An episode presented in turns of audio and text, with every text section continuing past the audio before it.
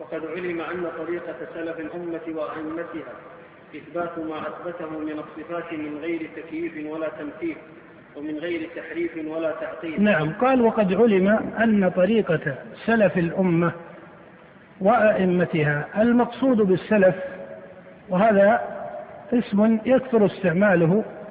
إذا ذكر السلف فإن هذه الكلمة من جهة اللغة أو هذا الاسم من جهة اللغة تدل على التقدم. فإن السالف هو الشيء المتقدم. والمقصود بالسلف هنا هم القرون الثلاثة الفاضلة الذين أثنى عليهم النبي صلى الله عليه وآله وسلم كما في حديث عمران الثابت في الصحيحين. وأئمة السلف هم الصحابة رضي الله تعالى عنهم.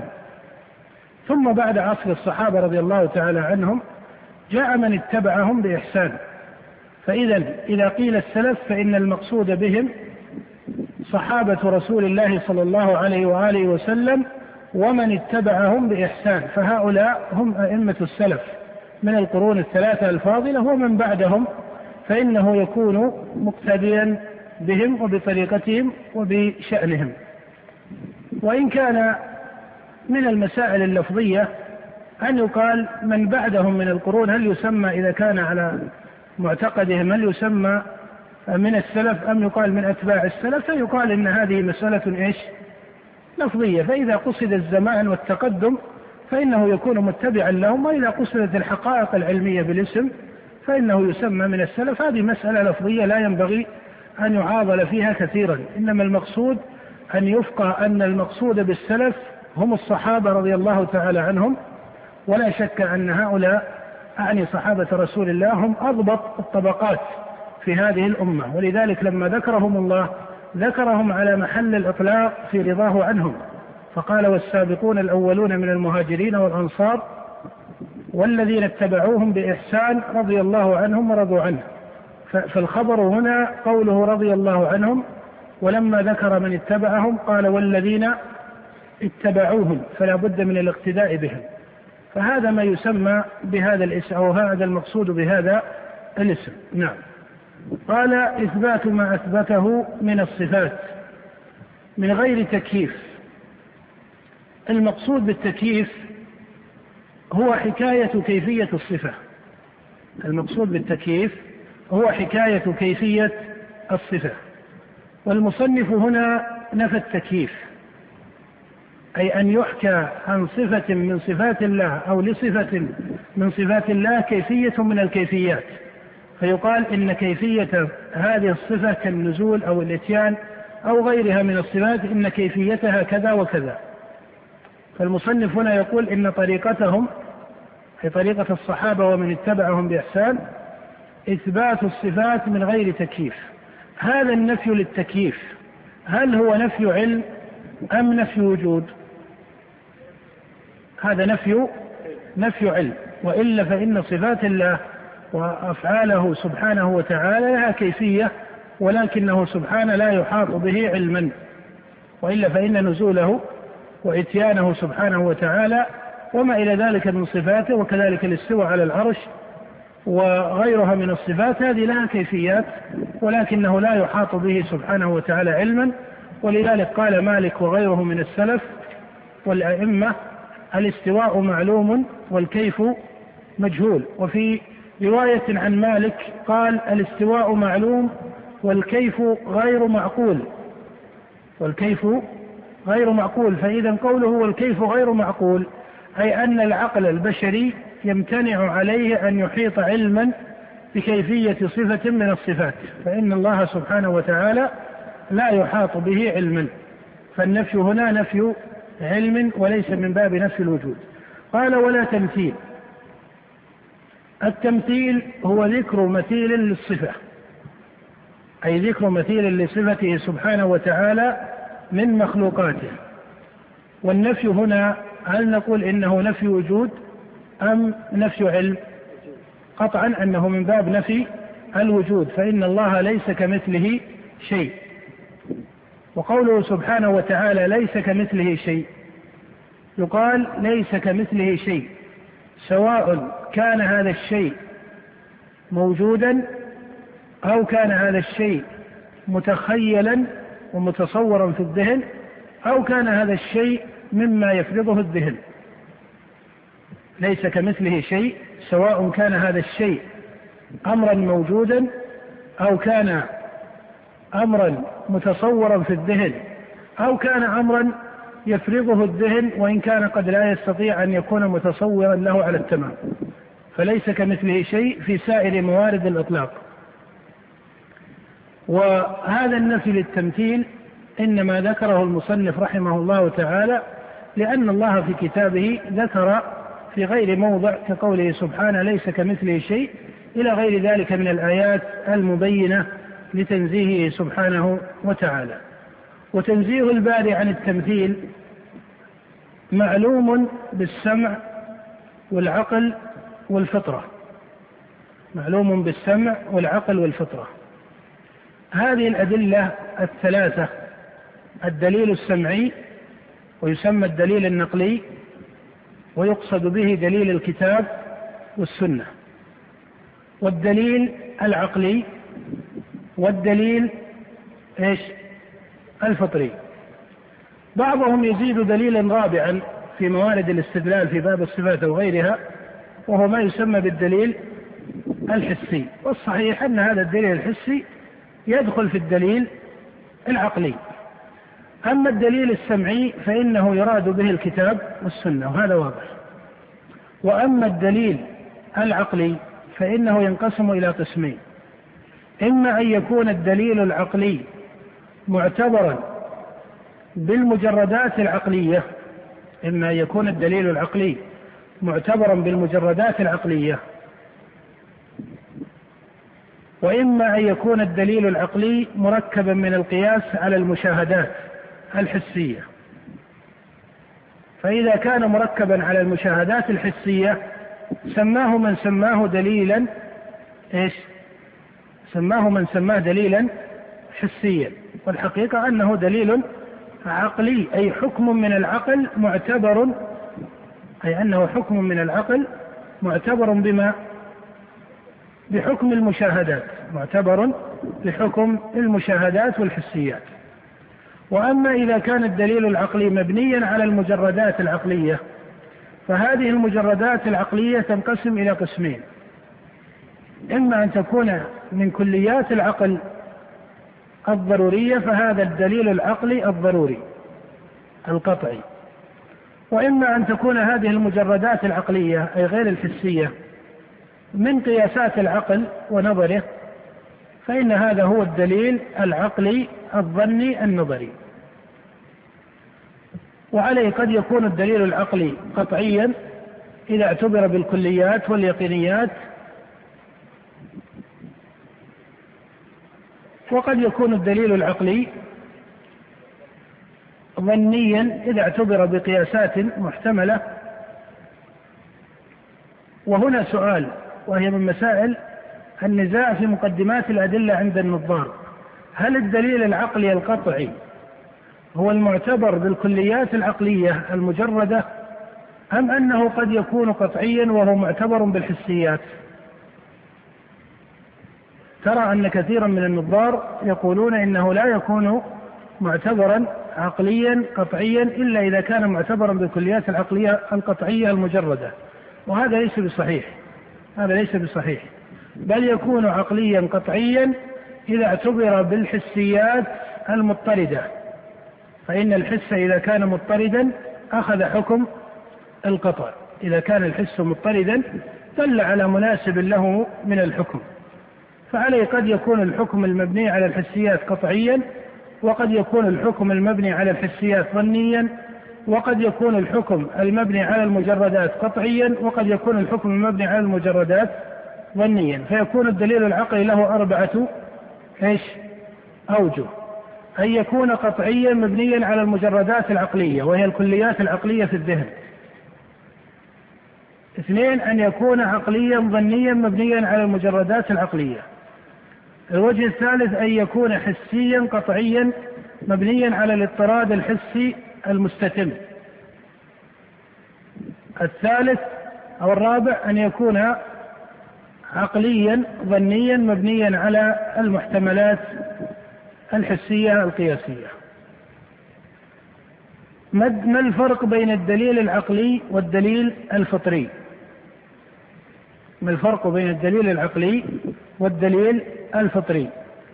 الدليل العقلي هو الدليل الاعتباري المبني على الاعتبار والنظر. هو الدليل المبني على الاعتبار والنظر سواء اعتمد على مقدمات قطعية أو مقدمات فنية كما سبق. هذا نسميه دليلا عقليا. سواء كان مبنيا على مقدمات قطعية أم مقدمات إيش؟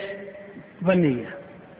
أما الدليل الفطري فهو ابتداء من الله سبحانه وتعالى في نفوس العباد أي أن الله خلق العباد وكما خلقهم على صورة من الشكل الجسماني الجسدي بأن خلق الإنسان وله يدان وما إلى ذلك فإن الله خلق الإنسان وهو مبتدأ بهذه الحكمة الأولى وهي الفطرة. فهي مما استودعه الله في الإنسان عند مبتدأ خلقه. ولذلك قال النبي صلى الله عليه وآله وسلم كما في الصحيحين كل مولود يولد على الفطرة. مع أنك تعلم أن المولود عند أول ولادته لا يكون متمتعا بمسألة القياس والنظر والعقليات أليس كذلك؟ فإنه لا يفقه شيئا. ومع ذلك قال النبي كل مولود يولد على الفطرة. فإذا الدليل الفطري هو ما استودعه الله من الحكمة الأولى في نفوس بني آدم وهي قول النبي كل مولود يولد على الفطرة. وهي المذكورة في كتاب الله وإذ أخذ ربك من بني آدم من ظهورهم ذريتهم وأشهدهم على أنفسهم. ومثالها بين من جهة الفقه لها أي أن الله كما خلق الإنسان ناطقا متكلما خلقه فاقها لهذه الحكمة الأولى أي مؤمنا بها مقرا بها ولكنه إقرار وإيمان مجمل. لا بد له من تفصيل وهذا التفصيل هو التفصيل الذي يقع بكتب الأنبياء عليهم الصلاة والسلام. ولذلك قال الله لنبيه عليه الصلاة والسلام وكذلك أوحينا إليك روحا من أمرنا ما كنت تدري ما الكتاب ولا الإيمان. أليس كل مولود يولد على الفطرة؟ الجواب بلى. ونبينا محمد صلى الله عليه وسلم أولى الناس بهذه الفطرة فضلا عما له من الامتياز في غير مقام الفطرة وما هو زائد عليها. فإذا كيف قال الله في كتابه ما كنت تدري ما الكتاب ولا الإيمان؟ المقصود بالإيمان هنا هل هو مجمله وأصله أم تفصيله؟ التفصيل. فإذا فرق بين الدليل العقلي والدليل الفطري. الدليل الفطري هو معنى أو حكم ابتدأها الله سبحانه وتعالى واستودعها في نفوس بني آدم. فينشؤون ويدركون وينظرون ويبصرون على هذا الإدراك. ولذلك ينحرفون عن الفطرة بما تزينه الشياطين لهم. وقال النبي في حديث عياض بن حمار قال الله تعالى إني خلقت عبادي حنفاء كلهم فأتتهم الشياطين فاجتالتهم عن دينهم. ما معنى أن الله خلقهم حنفاء؟ أي أنهم مقرون بالحنيفية وهي التوحيد وهذا هو معنى الدليل الفطري. الدليل الفطري ليس فيه قياس ليس فيه نظر بل هو حكمة أولى ابتدأها الله في نفوس العباد. نعم. قال ومن غير تحريف ولا تعطيل. ومن غير تحريف ولا تعطيل. لما المصنف ذكر حرف التحريف؟ هل يوجد من أهل القبلة من يصرح بتحريف أو من يلتزم التحريف لصفات الله سبحانه وتعالى ويصرح بهذا بهذا الاسم الذي هو التحريف؟ الجواب لا.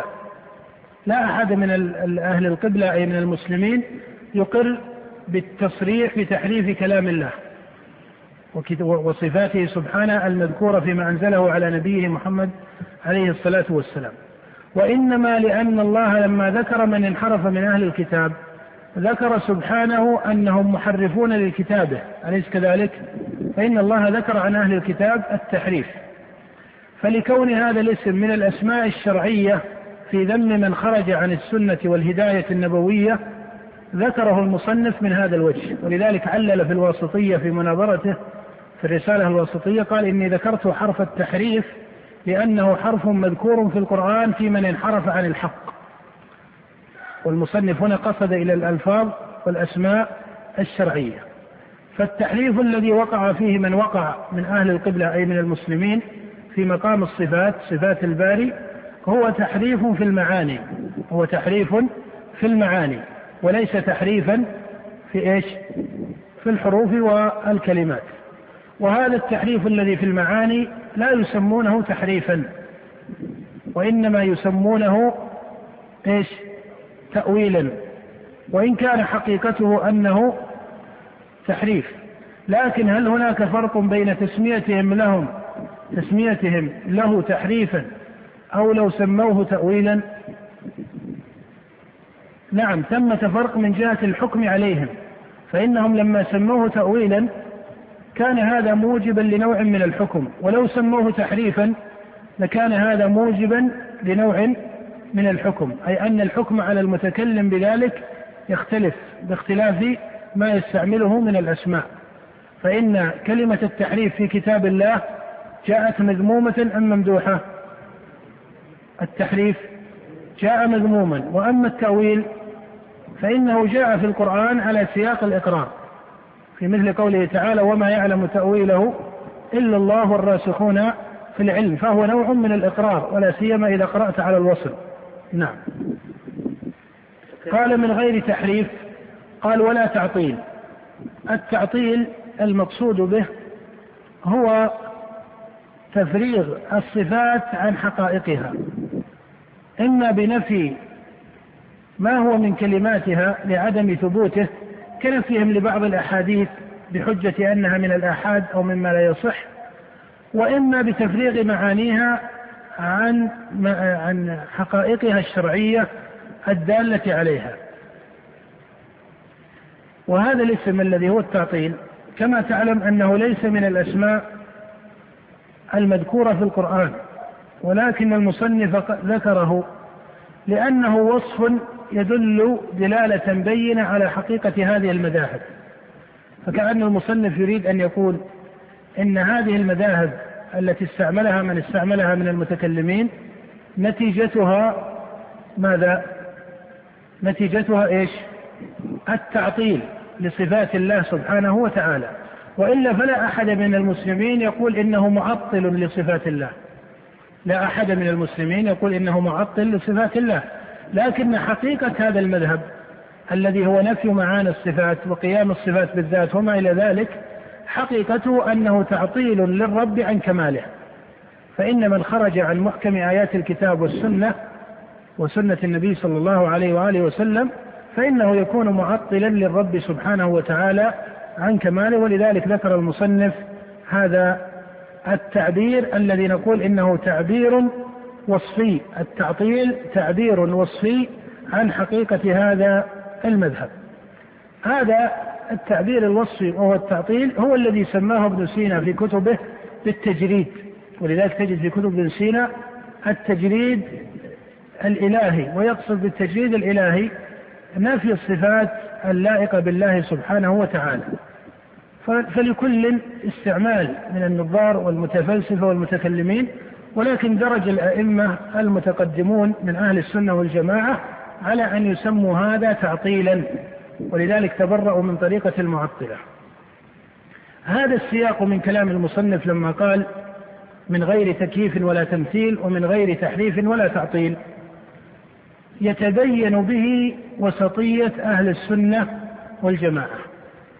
يتبين به وسطية أهل السنة والجماعة وأنهم يثبتون الصفات لله سبحانه وتعالى على ما اقتضاه سياق القرآن ولا يزيدون في الإثبات عن الحقائق القرآنية ويفقهون كتاب الله بما اقتضاه لسان العرب.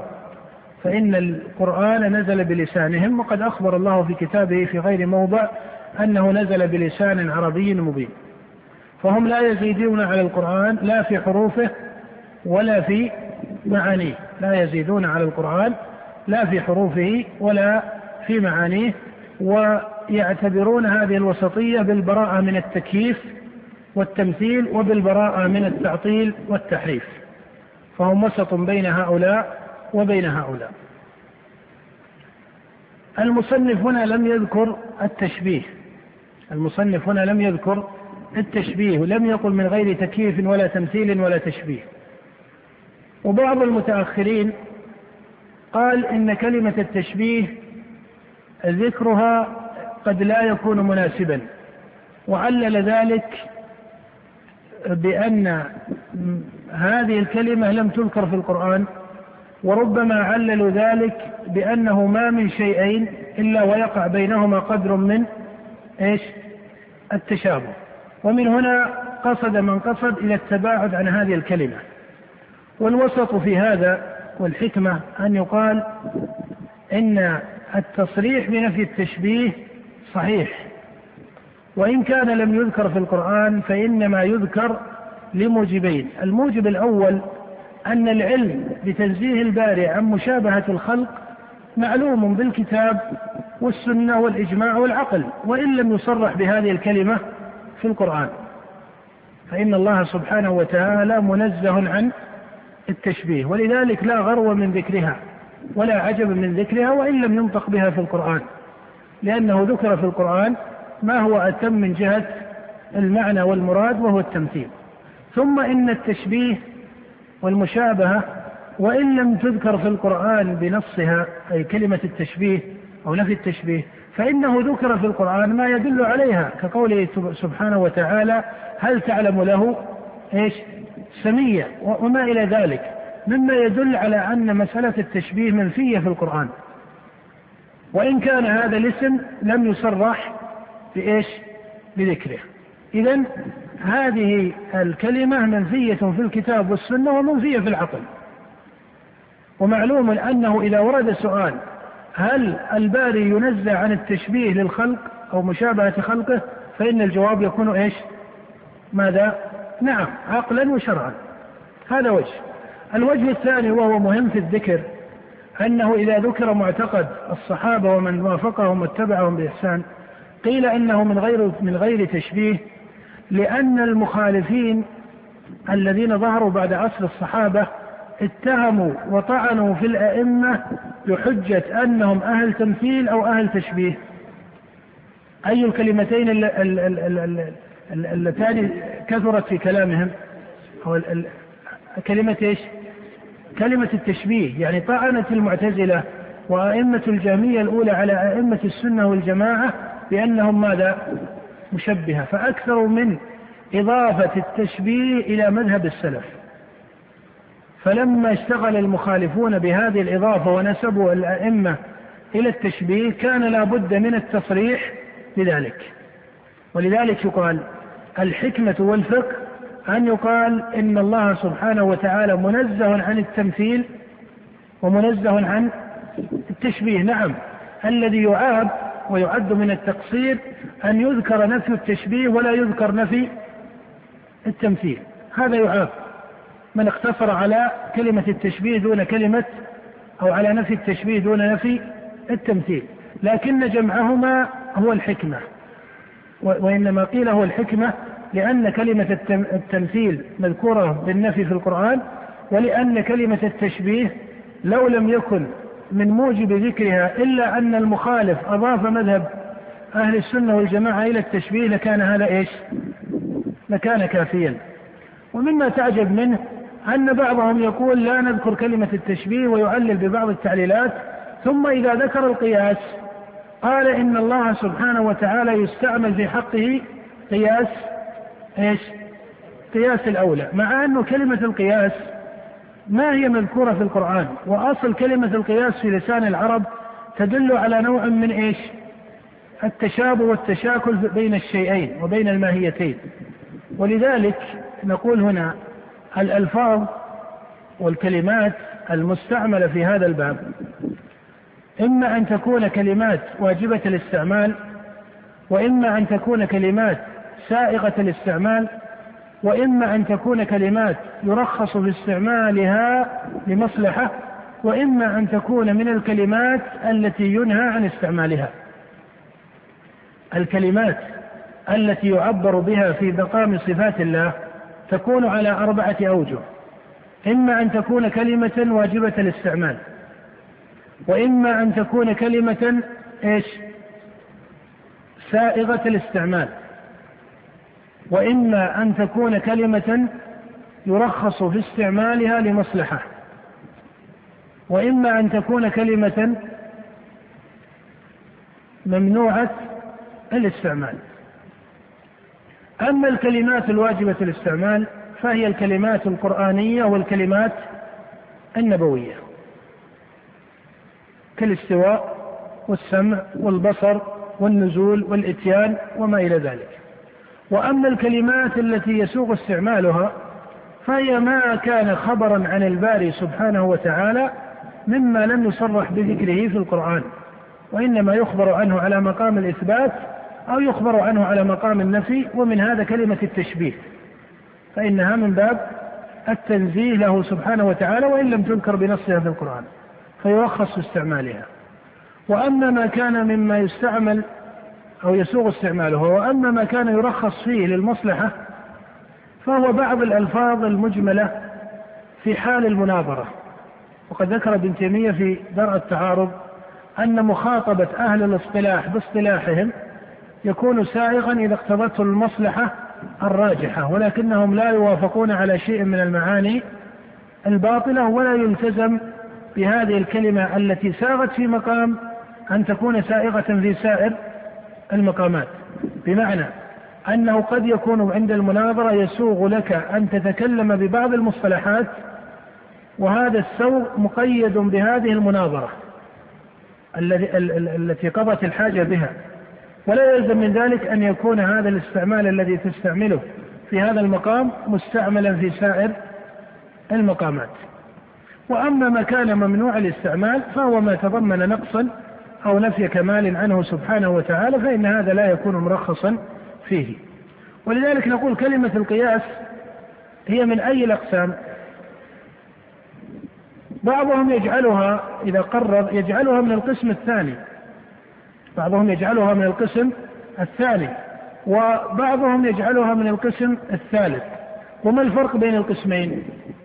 القسم الثاني وهي الألفاظ السائغة الاستعمال هي الألفاظ التي يسوغ لك أن تبتدئ بها دون أن تجبر على الابتداء بها. يعني لست في حال مناظرة أو رد أو ما إلى ذلك. إنما تبتدئ بالتعبير بها. وهذا فيما يظهر والله تعالى أعلم ليس صحيحا. بل الظاهر أن هذه أن هذا الاسم وهو القياس هو من القسم إيش؟ الثالث.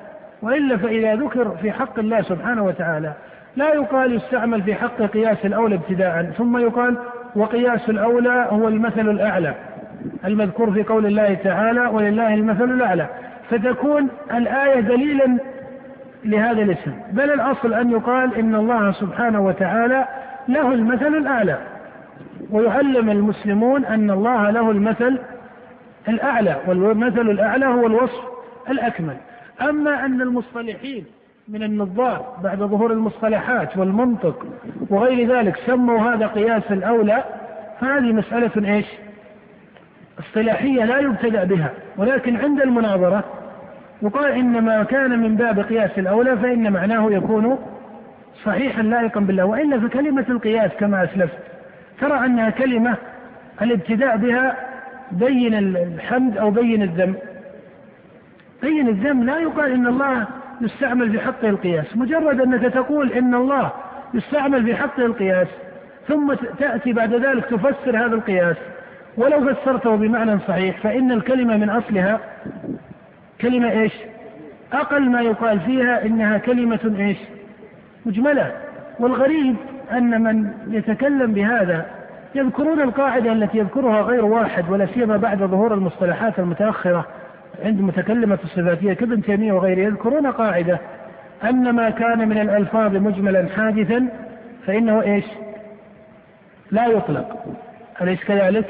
لا يعبر به وكلمة القياس أقل ما يقال فيها إنها كلمة مجملة حادثة فإذا التباعد عن هذه الكلمة هو الفقه وإن كان شيخ الإسلام ابن تيمية كما هو معلوم في مناظراته وفي كتبه لما ذكر مسألة القياس قال إنه يستعمل في حق الباري قياس الأولى قال وهو معنى قول الله تعالى ولله المثل الأعلى. هذا الكلام الذي ذكره ابن تيمية صحيح لكن نقول إنه يكون في مورد إبطال أدلة المخالفين والرد عليهم وبيان أن معتقد أهل السنة والجماعة معتبر بالعقل كما هو معتبر بالشرع. إذا جاء هذا في ضمن هذه السياقات صار هذا الاستعمال استعمالا إيش؟ استعمالا صحيحا. وسبق أن ذكرت لكم بالأمس أن ما يتعلق بالمعتقد يذكر على طريقتين إما أن يكون من باب التقرير وإما أن يكون من باب الرد. فباب التقرير يختلف عن باب الرد. باب التقرير يقصد فيه إلى ذكر الكلمات والجمل الشرعية النبوية. نعم. وكذلك ينفون عنه ما نفاه عن نفسه مع ما أثبته من الصفات من غير إلحاد لا في أسمائه ولا في آياته. من غير إلحاد. الإلحاد في أصل اللغة الميل. ويذكر الإلحاد ويراد به الكفر والجحود. وليس المصنف هنا يقصد بالإلحاد الذي هو الكفر والجحود لأن هذا لم يقع فيه أحد من أهل القبلة وإنما حصل من الكفار وهو الإلحاد في أسماء الرب سبحانه وتعالى وآياته هذا شأن الكفار. وإنما الذي وقع فيه من وقع من أهل القبلة الإلحاد بمعنى الميل عن الحق. الإلحاد بمعنى الميل عن الحق. والإلحاد قد يذكر ويراد به الكفر وقد يذكر ويراد به نوع من الميل والظلم كقول الله تعالى ومن يرد فيه بإلحاد بظلم نعم. والمصنف هنا قال لا في أسمائه ولا في آياته أنا أنبه أيها الأخوة إلى طريقة أن بعض الشراح لكتب أهل العلم أحيانا يقفون مع بعض كلماتهم وقوفا منغلقا. لماذا هذا العالم عبر بهذا التعبير؟ ثم يأتون بأعجوبات أحيانا. بل هي حقيقة من المتكلفات في تفسير سياقات العلماء. والحقيقة أن هؤلاء العلماء آه، بشر يخطئون ويصيبون. هذه كمقدمة ضرورية. وكمقدمة أخرى لا يلزم بالضرورة أن سائر السياقات التي عبروا بها تكون لها معاني مختصة مقصودة. نعم هي لها معاني عامة لكن لماذا عبر بهذه الكلمة ولم يعبر بالكلمة الأخرى؟ قد يكون الجواب عن هذا السؤال ماذا؟ أن أمامه أكثر من تعبير فعبر بواحد من إيش؟ من هذه التعبيرات. يعني التكلف في فك الكلام هذا ليس من الشرح. الشرح وبيان المعاني المقصودة بهذا الكلام. أما التكلف في التعبير فلا. المصنف هنا قال لا في أسمائه ولا في آياته. قد يقول قائل ما الفرق بين أسمائه وآياته؟ ما وجه الصلة بين أسمائه وآياته لما لم يقل لا في أسمائه ولا في صفاته؟ هنا المصنف اعتبر طريقة القرآن. أي أن الإلحاد ذكر في القرآن منفيا عن أسماء الرب. ولله الأسماء الحسنى فادعوه بها وذروا الذين يلحدون. ومنفيا عن آياته. إن الذين يلحدون في آياتنا. فلمناسبة سياق الآيات ذكر هذا السياق في كلامه. نعم. فإن الله ذم الذين يلحدون في أسمائه وآياته. كما قال تعالى ولله الأسماء الحسنى فادعوه بها. وذروا الذين يلحدون في أسمائه سيجزون ما كانوا يعملون. وقال تعالى إن الذين يلحدون في آياتنا لا يخفون علينا. أفمن يلقى في النار خير أم من يأتي آمنا يوم القيامة؟ اعملوا ما شئتم إنه بما تعملون بصير. فطريقتهم تتضمن إثبات الأسماء والصفات. قوله فطريقتهم أي طريقة الصحابة ومن اتبعهم بإحسان تتضمن. هذا التعبير بكلمة التضمن. التضمن هو تعبير عن اجتماع معان متصلة أو معاني متسلسلة. فإذا كان السياق فيه جملة من المعاني المتصلة قيل إن هذه الطريقة تتضمن أي أنها تتضمن أكثر من أكثر من إيش؟ أكثر من معنى وبين هذه المعاني المتضمنة قدر من الاتصال وبين هذه المعاني المتضمنة قدر من الاتصال. نعم. وطريقتهم تتضمن إثبات الأسماء والصفات مع نفي مماثلة المخلوقات. إثباتا بلا تشبيه. نعم هنا المصنف رجع وعبر في هذا المقام بنفي التشبيه عن الله وسبق أن هذا التعبير تعبير صحيح وإنما الذي قد يعاب أو يقال إنه من القصور أن يذكر هذا ولا يذكر نفي التمثيل هذا هو القصور. أما أن يقصد إلى عدم ذكر التشبيه مطلقا فإن هذا ليس من المعروف عن المتقدمين من الأئمة فإنهم صرحوا بنفيه كثيرا. نعم. وتنزيها بلا تعطيل كما قال تعالى ليس كمثله شيء وهو السميع البصير. ففي قوله ليس كمثله شيء رد للتشبيه والتمثيل وقوله وهو السميع البصير رد للإلحاد والتعطيل نعم قوله سبحانه وتعالى ليس كمثله شيء وهو السميع البصير. قال المصنف في قوله ليس كمثله شيء رد للتشبيه والتمثيل وقوله وهو السميع البصير رد للحاد والتعطيل من القواعد في باب صفات الله سبحانه وتعالى وهذا متحصل في سياق القرآن وكما سبق أن طريقة أهل السنة والجماعة معتبرة بسياق القرآن وحروفه ومعتبرة بإيش؟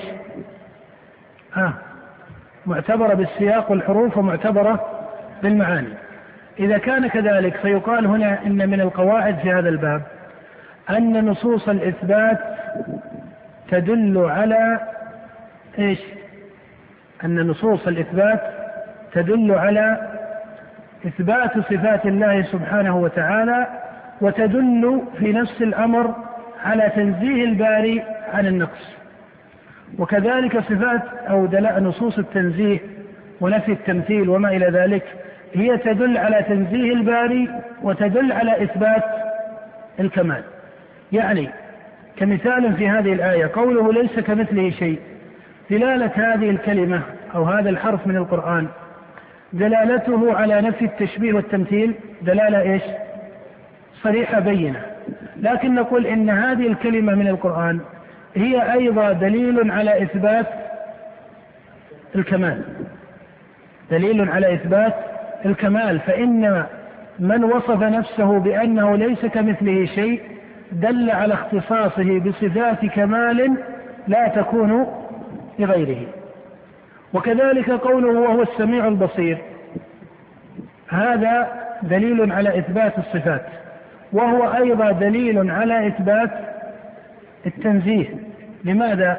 لأن الله لم يذكر في كتابه وصفا يتصف به إلا وذكره في مقام اختصاصه به.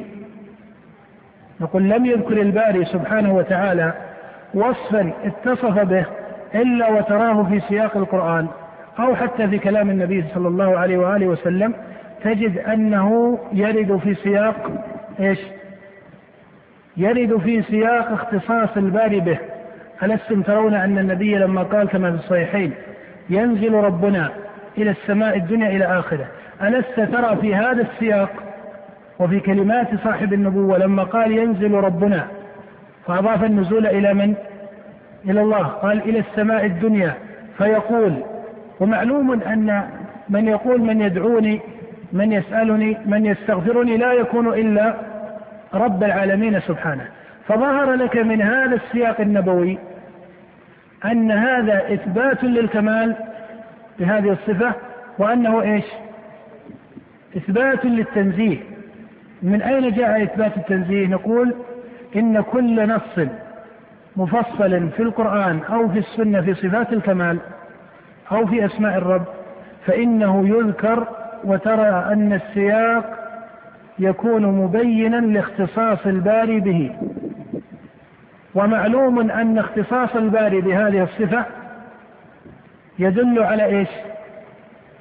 إذا قيل إن هذه الصفة مختصة بالله دل على إثبات الكمال ودل على إثبات تنزيه الباري سبحانه وتعالى.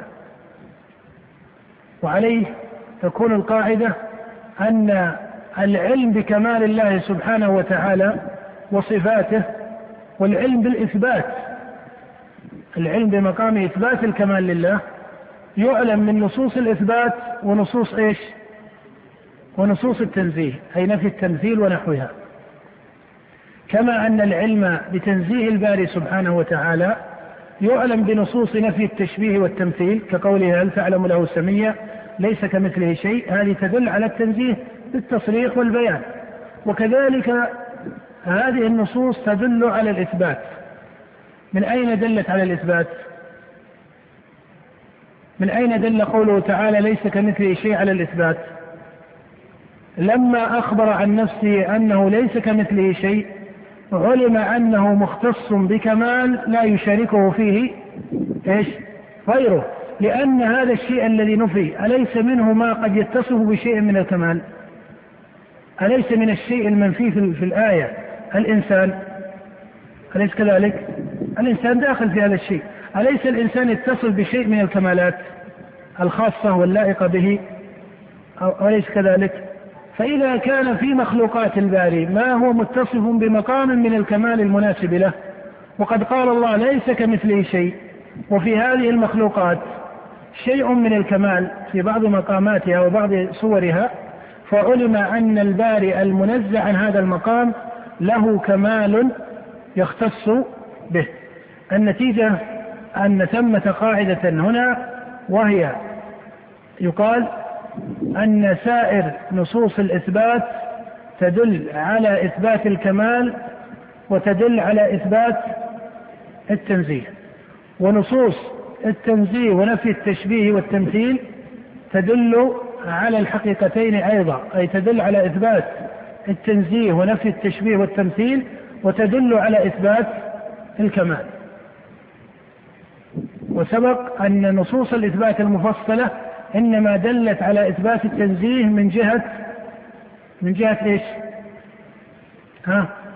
من جهة السياق من جهة السياق فإن الله ذكرها مضافة إلى نفسه فدل على اختصاصه بها وذكرها سبحانه وتعالى على معان واختصاص يدل على أنه منزه عن مشاركة غيره سبحانه وتعالى فيها. نعم.